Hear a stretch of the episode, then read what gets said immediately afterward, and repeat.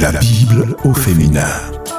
Tant de femmes peuplent le paysage biblique. Leur visage se dévoile au fil des pages de l'écriture. Elles sont nombreuses et pourtant si singulières. Tu es un juif? Je suis une femme samaritaine. Comment peux-tu me demander à boire? Célèbres ou anonymes, femmes de foi ou infidèles. Pourtant, chacune a une histoire dont l'empreinte nous laisse de précieuses leçons.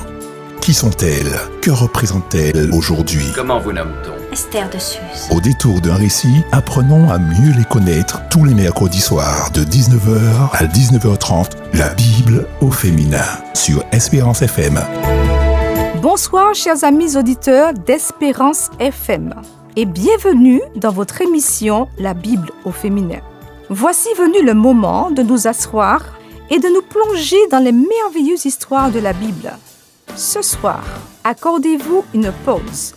Retirez-vous dans un coin tranquille et appréciez ce moment. Écoutez les paroles de ce chant Persévérer de Louise Buden. Celui qui sème avec larmes criera de joie quand il moissonnera. Celui qui sème avec larmes criera de joie quand il moissonnera. Celui qui part en pleurant pour aller semer avec cri de triomphe, chargé de tout ce qu'il a récolté. Il nous faut persévérer, ne jamais abandonner. Persévérer, en son temps Dieu fera pousser. Il nous faut persévérer,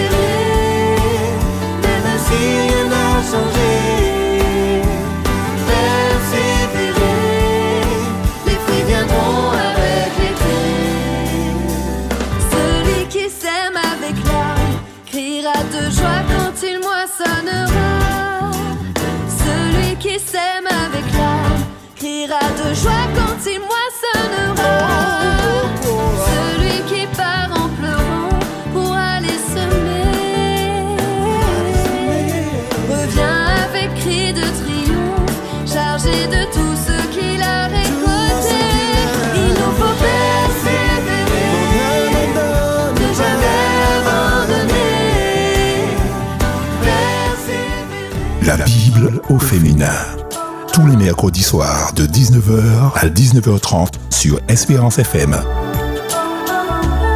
Tabitha ou Dorcas est le nom de la femme qui retiendra notre attention aujourd'hui. Nous sommes dans un contexte où l'Église naissante va vivre une période un peu plus calme, car son persécuteur, Saul de Tarse, s'est converti. Au même moment, Pierre continue son ministère d'évangéliste à Lyde. L'Église ne se relâche pas dans sa mission de proclamation de l'Évangile, mais un événement va attrister la communauté de Jopé. Cette histoire se trouve dans le livre des Actes des Apôtres, chapitre 9, les versets 36 à 42. Jopé se trouve à environ 15 km au nord-est de Lyde. Jopé, actuellement Jaffa, a été depuis les temps les plus anciens une ville portuaire et commerciale importante. C'est là que nous conduit maintenant le récit de Luc, et c'est là que Dieu conduisit les pas de l'apôtre Pierre. Verset 36 donc. Or, il y avait à Jopé une femme disciple nommée Tabitha. Elle était pleine de bonnes œuvres et d'aumônes qu'elle faisait régulièrement. Il y avait déjà à l'époque une assemblée locale chrétienne à Jopé. Sans doute, Philippe avait évangélisé le long de son chemin vers Césarée. Une disciple du Seigneur dénommée Tabitha vivait là. Tabitha est une désignation araméenne correspondant au grec Dorcas. Ce nom qui signifie gazelle était souvent donné à des jeunes filles car il donne l'idée de beauté et de charme. En ce qui concerne cette disciple, le récit donne l'impression qu'elle n'avait aucune parenté et qu'elle vivait seule. Et elle consacrait de cette manière au Seigneur son temps, ses forces et ses capacités. Elle occupait une place remarquable dans la vie de la jeune assemblée de Jopé. Dorcas était une disciple riche en bonnes œuvres et en aumônes qu'elle faisait. Notons bien l'ordre des choses. La première partie du verset indique la source ou la racine. La seconde partie indique les résultats ou les fruits. En premier lieu, elle était une disciple, voilà la racine. En second lieu, elle était riche en bonnes œuvres, voilà les fruits. Elle ne faisait pas des bonnes œuvres pour devenir disciple et se mériter le ciel, non. Elle était disciple et comme telle, elle était pleine de bonnes œuvres. Or, ce n'est pas seulement la succession de ces choses qui est importante, mais aussi le fait qu'elles sont étroitement liées. Dieu les a liées ensemble et nous ne devons pas les dissocier. Quand Dieu fait de nous des disciples du Seigneur, alors il voudrait que nous soyons riches en bonnes œuvres. Les bonnes œuvres sont le résultat de la foi. Elles sont en quelque sorte la parole de Dieu exposée pratiquement. L'œuvre de Dorcas était d'un genre purement personnel et elle était accomplie de bon gré. C'est la manière précieuse d'exercer la bienveillance, aussi bien pour celui qui donne que pour celui qui reçoit. Elle connaissait chaque veuve qu'elle habillait, chaque enfant dont elle prenait soin. Elle ne possédait vraisemblablement pas beaucoup d'argent pour donner aux pauvres, mais elle les donnait avec ce qu'elle pouvait faire de ses mains. Elle ne se laissait pas non plus décourager par ses peines. Elle ne se relâchait pas. C'est ce que fait ressortir la fin de la phrase exprimée en grec à l'imparfait duratif, qui exprime une action qui dure, qu'elle exerçait donc continuellement. Quelle belle image, quel exemple digne d'être imité. Nous voyons que la foi de Tabitha n'était pas stérile. Sa foi change la vie des autres. Et quand elle vient à mourir, nous voyons combien elle est aimée et regrettée par les veuves à cause de ce qu'elle faisait. Dans ce monde, beaucoup de croyants prodiguent de bonnes paroles, mais malheureusement manquent souvent de bonnes œuvres. Tabitha n'appartenait pas à cela. Sa foi n'était ni brouillante ni paresseuse. Elle aidait pratiquement et financièrement les veuves dans le besoin. Ses œuvres témoignaient de la réalité de sa foi. Nous sommes sauvés par grâce, moyennant la foi. Il est vrai que les œuvres ne sauvent pas, mais il est tout aussi certain que la foi sans les œuvres est morte. Jacques 2 au verset 26. Dans un monde où tous les besoins matériels et spirituels sont immenses, rappelons-nous constamment que nous avons été créés dans le Christ Jésus pour les bonnes œuvres, que Dieu a préparées à l'avance afin que nous les pratiquions. Éphésiens 2 au verset 10. Il n'y a aucune raison de nous enorgueillir, car nous devons à Dieu tout ce que nous sommes et tout ce que nous faisons en bien. Les veuves montrent à Pierre tous les vêtements que Dorcas avait faits. En réalité, le verbe indique qu'elle les portait sur elle. Aujourd'hui, dans le monde adventiste, nous avons des structures telles que le Secours adventiste, Dorcas, des bénévoles qui se dévouent pour venir en aide aux nécessiteux. N'hésitons pas à nous engager dans cette noble tâche en offrant soit notre temps, soit des denrées alimentaires, soit des dons financiers ou autres dons afin que nous puissions participer de près ou de loin à cette belle action qui aura pour conséquence de rendre heureux une femme, un homme, un enfant, en fait une famille. Et c'est ainsi que s'accomplira certainement ce que Jésus nous a demandé dans Matthieu 25 au verset 35. J'ai eu faim et vous m'avez donné à manger. J'ai eu soif et vous m'avez donné à boire. Vous savez, quand nous faisons du bien à notre prochain, c'est ainsi que l'on reconnaît que nous sommes des disciples de Jésus. Nous poursuivons le récit, nous sommes au verset 37 de Acte 9. Une disciple du Seigneur meurt. Pourtant, cette vie de dévouement pour le Seigneur trouva une fin soudaine. Et il arriva en ces jours-là qu'étant tombée malade, elle mourut. Et quand ils l'eurent lavée, ils la mirent dans la chambre haute. Et comme Lyde est près de Jopé, les disciples ayant appris que Pierre était dans cette ville, envoyèrent vers lui deux hommes, le priant, ne tarde pas de venir jusqu'à nous. Oui, il arrive aussi aux enfants de Dieu d'être malades et parfois de mourir. Mais nous savons que tous ne feront peut-être pas l'expérience de Dorcas. Cependant, nous avons une certitude, et je la trouve dans 1 Thessaloniciens 4, les versets 13 à 17 Nous ne voulons pas, frères, que vous soyez dans l'ignorance au sujet de ceux qui dorment, afin que vous ne vous affligiez pas comme les autres qui n'ont point d'espérance. Car si nous croyons que Jésus est mort et qu'il est ressuscité, croyons aussi que Dieu ramènera par Jésus avec lui ceux qui sont morts. Voici en effet ce que nous vous déclarons d'après la parole du Seigneur. Nous les vivants, restés pour l'avènement du Seigneur, nous ne devancerons pas ceux qui sont morts. Car le Seigneur lui-même, Amen, a un signal donné à la voix d'un archange et au son de la trompette, descendra du ciel, et les morts en Christ ressusciteront premièrement. Ensuite, nous les vivants, qui serons restés, nous serons tous ensemble enlevés avec eux sur des nuées à la rencontre du Seigneur dans les airs, et ainsi nous serons toujours avec le Seigneur. Consolez-vous donc les uns les autres par ces paroles. Continuons notre récit. Mais Pierre, les ayant tous mis dehors, et s'étant mis à genoux, pria, et se tourna vers le corps, il dit, Tabitha, lève-toi. Et elle ouvrit ses yeux, et voyant Pierre, elle s'assit. Et lui ayant donné la main, il la leva. Et ayant appelé les saints et les veuves, il la leur présenta vivante. Tandis que Pierre priait, un incident se faisait jour dans son esprit. Quelque chose qui s'était produit en Galilée, du temps où Jésus était encore vivant. Un chef de la synagogue du nom de Jairus était tombé aux pieds du Seigneur le priant de venir guérir sa fille de 12 ans sur le point de mourir. Alors qu'ils étaient en chemin, le bruit leur parvint que sa fille avait déjà expiré. Pourtant, et plutôt que de renoncer, Jésus encouragea Jairus à ne pas s'affoler et à garder son espoir intact. En arrivant, Jésus salua la foule qui se lamentait en disant Pourquoi ce tumulte et ces pleurs? L'enfant n'est pas morte, elle dort. Les gens commencèrent à le tourner en ridicule.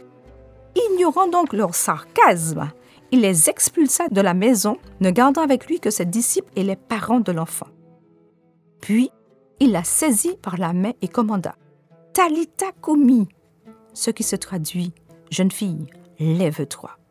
La fillette se leva aussitôt, et beaucoup crurent en lui. Nous trouvons ce récit dans le verset de 39 de Marc 5. Des paroles que Jésus avait prononcées en une autre occasion résonnaient aussi à l'oreille de Pierre. En vérité, en vérité, je vous le dis, celui qui croit en moi fera lui aussi les œuvres que moi aussi je fais. Il en fera de plus grandes parce que je vais vers le Père. Jean 14, verset 12. Donc, pour quelle raison Pierre va-t-il les faire sortir? La suite du récit donne la réponse. Pierre voulait être seul avec le Seigneur. Il voulait prier. Il voulait le prier. Pour cela, il se mit à genoux. Il fléchit les genoux. Une attitude qui nous convient aussi quand nous voulons parler au Seigneur de gloire. Ne pensons pas que l'attitude extérieure dans la prière est absolument sans importance du fait que Dieu regarde au cœur. Non, non, non, nous nous trompons. Certainement, Dieu regarde au cœur. Mais c'est justement la raison pour laquelle la crainte respectueuse devant l'autorité supérieure est aussi manifestée chez nous chaque fois que cela est possible. Nous devons pouvoir manifester notre révérence à Dieu. Dans sa prière, Pierre exprime sa dépendance vis-à-vis de Dieu, car il savait bien qu'il ne pouvait pas ressusciter Dorcas par ses propres forces. Dieu est celui qui donne la vie, et en dehors de lui, personne ne le peut. C'est dans la conscience de cela que, dans des situations semblables, Élie et Élisée ont fait appel à Dieu et ont trouvé de l'écoute. Le Fils de Dieu, lui, saisit simplement la main de l'enfant, et à sa parole, Talita Kumi, la fille se leva et marcha. Mais ici, Pierre se tient au pied de celui qui, comme le Père, peut vivifier qui il veut. Il met son espérance en Dieu et Dieu lui donne la réponse. Vous savez, dans cette vie, tout peut aller très vite. Le matin, tu te trouves au mont Sinaï et le soir, tu es dans la vallée de Baca. Quand la flamme s'éteint dans le cœur de croyants, tout peut aller vite. Un manque de pardon, un péché caché, des calomnies, que sais-je encore. Mais cette communauté de Jopé ne se laisse pas abattre. Elle invite l'homme de Dieu qui, dirigé par l'Esprit de Dieu, va produire ce miracle. Et comme nous l'avons dit précédemment, Pierre veut se confier en la puissance de Dieu. En effet, faire sortir les différentes pensées qui nous éloignent de ce que Dieu veut réellement accomplir, à savoir relever ce qui est perdu, ce qui a perdu la flamme. Après que Pierre ait fait place nette dans la pièce, le texte nous dit que Pierre s'est mis à genoux et qu'il pria. Chers amis auditeurs, dans certaines circonstances, nous devons, comme nous, le conseil Matthieu 6, entrer dans notre chambre fermer la porte, nous mettre à genoux, seuls avec Dieu, et parler à notre Dieu, lui dire tout ce que nous avons sur le cœur. Il entend et il exauce en son temps. Croyez-le. J'aimerais vous poser une question. Si on vous annonçait que vous étiez atteint d'une maladie incurable et que vous aviez très peu de temps à vivre, que feriez-vous? Changeriez-vous votre mode de vie? Entameriez-vous une démarche de pardon? J'ai vu une émission qui se déroulait au Japon. Une femme avait décidé de préparer son enterrement. Elle était allée jusqu'à rentrer dans le cercueil. Hein. Elle dit, quand elle est entrée dans cette boîte, il faisait noir, hein, qu'elle a pris conscience qu'elle avait perdu trop de temps dans les futilités de la vie, qu'elle avait gâché beaucoup d'années. Je ne sais pas si nous devons atteindre cette limite, mais je sais que tout nous montre que cette vie est éphémère. Tout nous montre qu'il est temps pour nous de nous consacrer à Dieu. Je crois qu'aujourd'hui, Dieu nous invite à changer de direction et à nous reconsacrer à lui. Il nous rappelle que son amour pour nous est immuable. Chers auditeurs d'Espérance FM, avec Dieu, il n'est jamais trop tard pour se mettre à son service. Dieu est glorifié dans l'histoire de Tabitha, non seulement parce qu'elle a été ressuscitée des morts, mais surtout par ses bonnes œuvres, sa générosité, son exceptionnelle disposition à s'oublier elle-même pour aider les autres. Ne pensez pas que vous deviez accomplir de grandes et nobles actions d'éclat pour que votre vie glorifie Dieu, non. Il sera glorifié tout simplement par votre existence vécue dans l'amour et dans l'obéissance de quelque manière que vous les manifestiez, où que vous soyez. Aujourd'hui, posons-nous la question, quelle sera la contribution de ma vie? Dorcas a su par sa vie d'abnégation, de service d'amour, répondre à cette question. Quel va être votre service dans le corps de Christ? Quel rôle allez-vous assumer dans sa famille? Comment ferez-vous une différence? Vous avez été formés pour servir les autres. Cependant, même Jésus n'a pas pourvu aux besoins de tous quand il était sur la terre. Vous devez donc choisir qui aider selon vos dons. Demandez-vous qui ai-je envie d'aider le plus? Jésus a dit, c'est moi qui vous ai choisi et qui vous ai établi, afin que vous alliez et que vous portiez du fruit et que votre fruit demeure. Chacun d'entre nous porte des fruits différents. Votre mission a une portée éternelle. Elle influencera la destinée éternelle des autres. Elle est donc plus importante que votre travail, vos grandes réalisations et vos objectifs personnels. Les conséquences de votre mission seront éternelles, les conséquences de votre profession.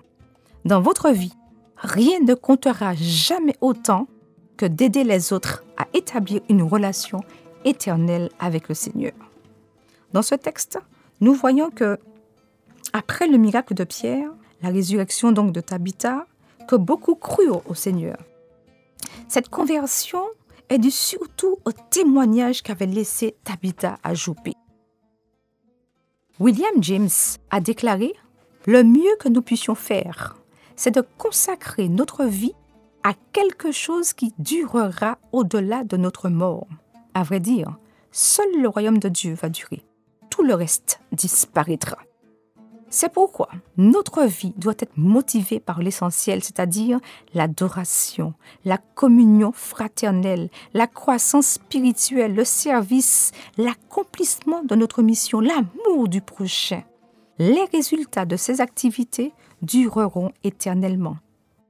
Si vous n'accomplissez pas la mission que le Seigneur vous a confiée, vous perdez votre temps. Paul a dit, Ma propre vie ne compte pas à mes yeux. Ce qui m'importe, c'est d'aller jusqu'au bout de ma mission et d'achever la tâche que m'a confiée le Seigneur Jésus, c'est-à-dire proclamer la bonne nouvelle de la grâce de Dieu. Sur cette planète, il y a des gens que vous seuls pouvez atteindre à cause de l'endroit où vous vivez et de la personnalité que Dieu vous a donnée. Si une personne se retrouve au ciel grâce à vous, votre vie aura fait une différence pour l'éternité. Commencez à regarder autour de vous et priez. Seigneur, qui as-tu placé sur mon chemin afin que je lui parle de Jésus, afin que je lui vienne en aide, soit par mon écoute, ma présence, ma contribution financière, mon aide physique, en fait, etc., peu importe. Comme Dorcas. Demandez au Seigneur de vous aider à vous mettre à son service. Un jour, quelqu'un a proposé d'établir l'objectif de notre vie en fonction de ce que nous aimerions que les autres disent de nous à notre enterrement. Ce n'est pas une bonne idée. Peu importe ce que les autres diront de nous à la fin de notre vie, tout ce qui comptera, c'est ce que dira le Seigneur. Les Écritures sont claires. Nous parlons non comme pour plaire à des hommes, mais pour plaire à Dieu. Un jour, Dieu analysera la manière dont vous avez répondu à ces questions importantes. Avez-vous placé Jésus au centre de votre vie? Lui avez-vous ressemblé? Avez-vous servi les autres? Avez-vous annoncé son message et accompli sa mission? Avez-vous aimé sa famille? Avez-vous participé à la vie d'une communauté? Ce sont les seuls sujets qui compteront. Et comme l'a dit Paul, nous prendrons comme mesure les limites du champ d'action que Dieu nous a confié. Ni les générations passées, ni les générations futures ne peuvent accomplir ces objectifs dans votre génération. Vous seul le pouvez. Comme Esther, Dieu vous a créé pour un temps comme celui-ci. Dieu cherche encore des hommes et des femmes prêts à le servir. La Bible dit L'Éternel étend ses regards sur toute la terre pour soutenir ceux dont le cœur est tout entier à lui. Allez-vous être celui que le Seigneur peut utiliser? Contribuerez-vous à l'accomplir et à accomplir le plan de Dieu? Paul a expliqué Je cours les yeux fixés sur le but. Je suis semblable au boxeur qui ne frappe pas au hasard. Sa seule raison de vivre était d'accomplir les objectifs que Dieu lui avait fixés. Il disait, pour moi en effet, la vie c'est le Christ et la mort est un gain. Paul n'avait pas peur de vivre ni de mourir, puisque dans les deux cas, il accomplirait les objectifs divins. Il gagnerait donc à coup sûr. Un jour, l'histoire se terminera, mais l'éternité durera toujours. William Carey a dit L'avenir sera aussi merveilleux que les promesses de Dieu. Lorsque vous avez de la peine à accomplir vos objectifs, ne vous découragez pas. Rappelez-vous que vous recevrez une récompense éternelle comme le garantit la parole de Dieu. En effet, nos détresses présentes sont passagères et légères par rapport au poids insurpassable de gloire éternelle qu'elles nous préparent. Imaginez le jour où nous nous tiendrons tous devant le trône de Dieu. Nous lui présenterons notre vie, le cœur débordant de reconnaissance et de louange à Christ. Ensemble, nous dirons, Seigneur notre Dieu, tu es digne de recevoir la gloire, l'honneur et la puissance. Car c'est toi qui as créé toutes choses et elles sont venues à l'existence parce que tu l'as voulu. Oui, nous le louerons pour son plan et nous vivrons éternellement pour accomplir ses objectifs. La Bible regorge d'expériences d'hommes, de femmes, d'enfants et enfin des expériences extraordinaires avec Dieu, par leur esprit de service, par leur bienveillance. Écrivons notre histoire par notre témoignage. La mort de Dorcas fut une grande perte pour la communauté de Jopé. Qu'en est-il de notre témoignage dans notre voisinage? Notre lieu de travail, notre famille. Sommes-nous à l'écoute des autres? Faisons-nous preuve de bienveillance. J'écouterai ce que dit Dieu, car il est droit pour qui l'écoute. Sa paix divine est sur tous ceux qui vont à lui quand vient doute. Fidèlement, je veux le suivre, je veux marcher dans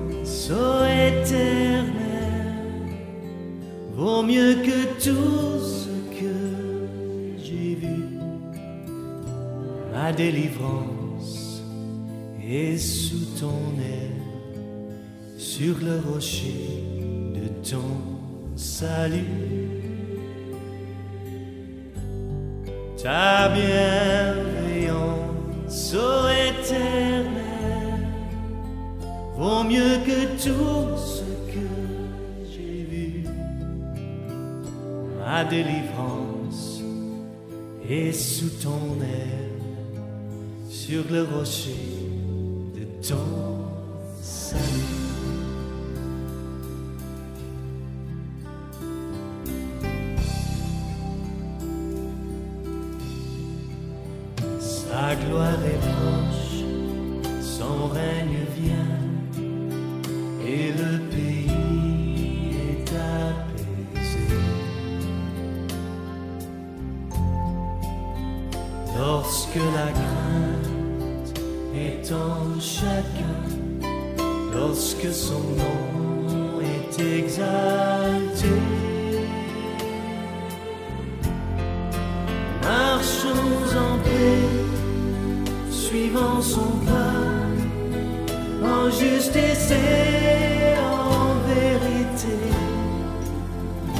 Recevons tout ce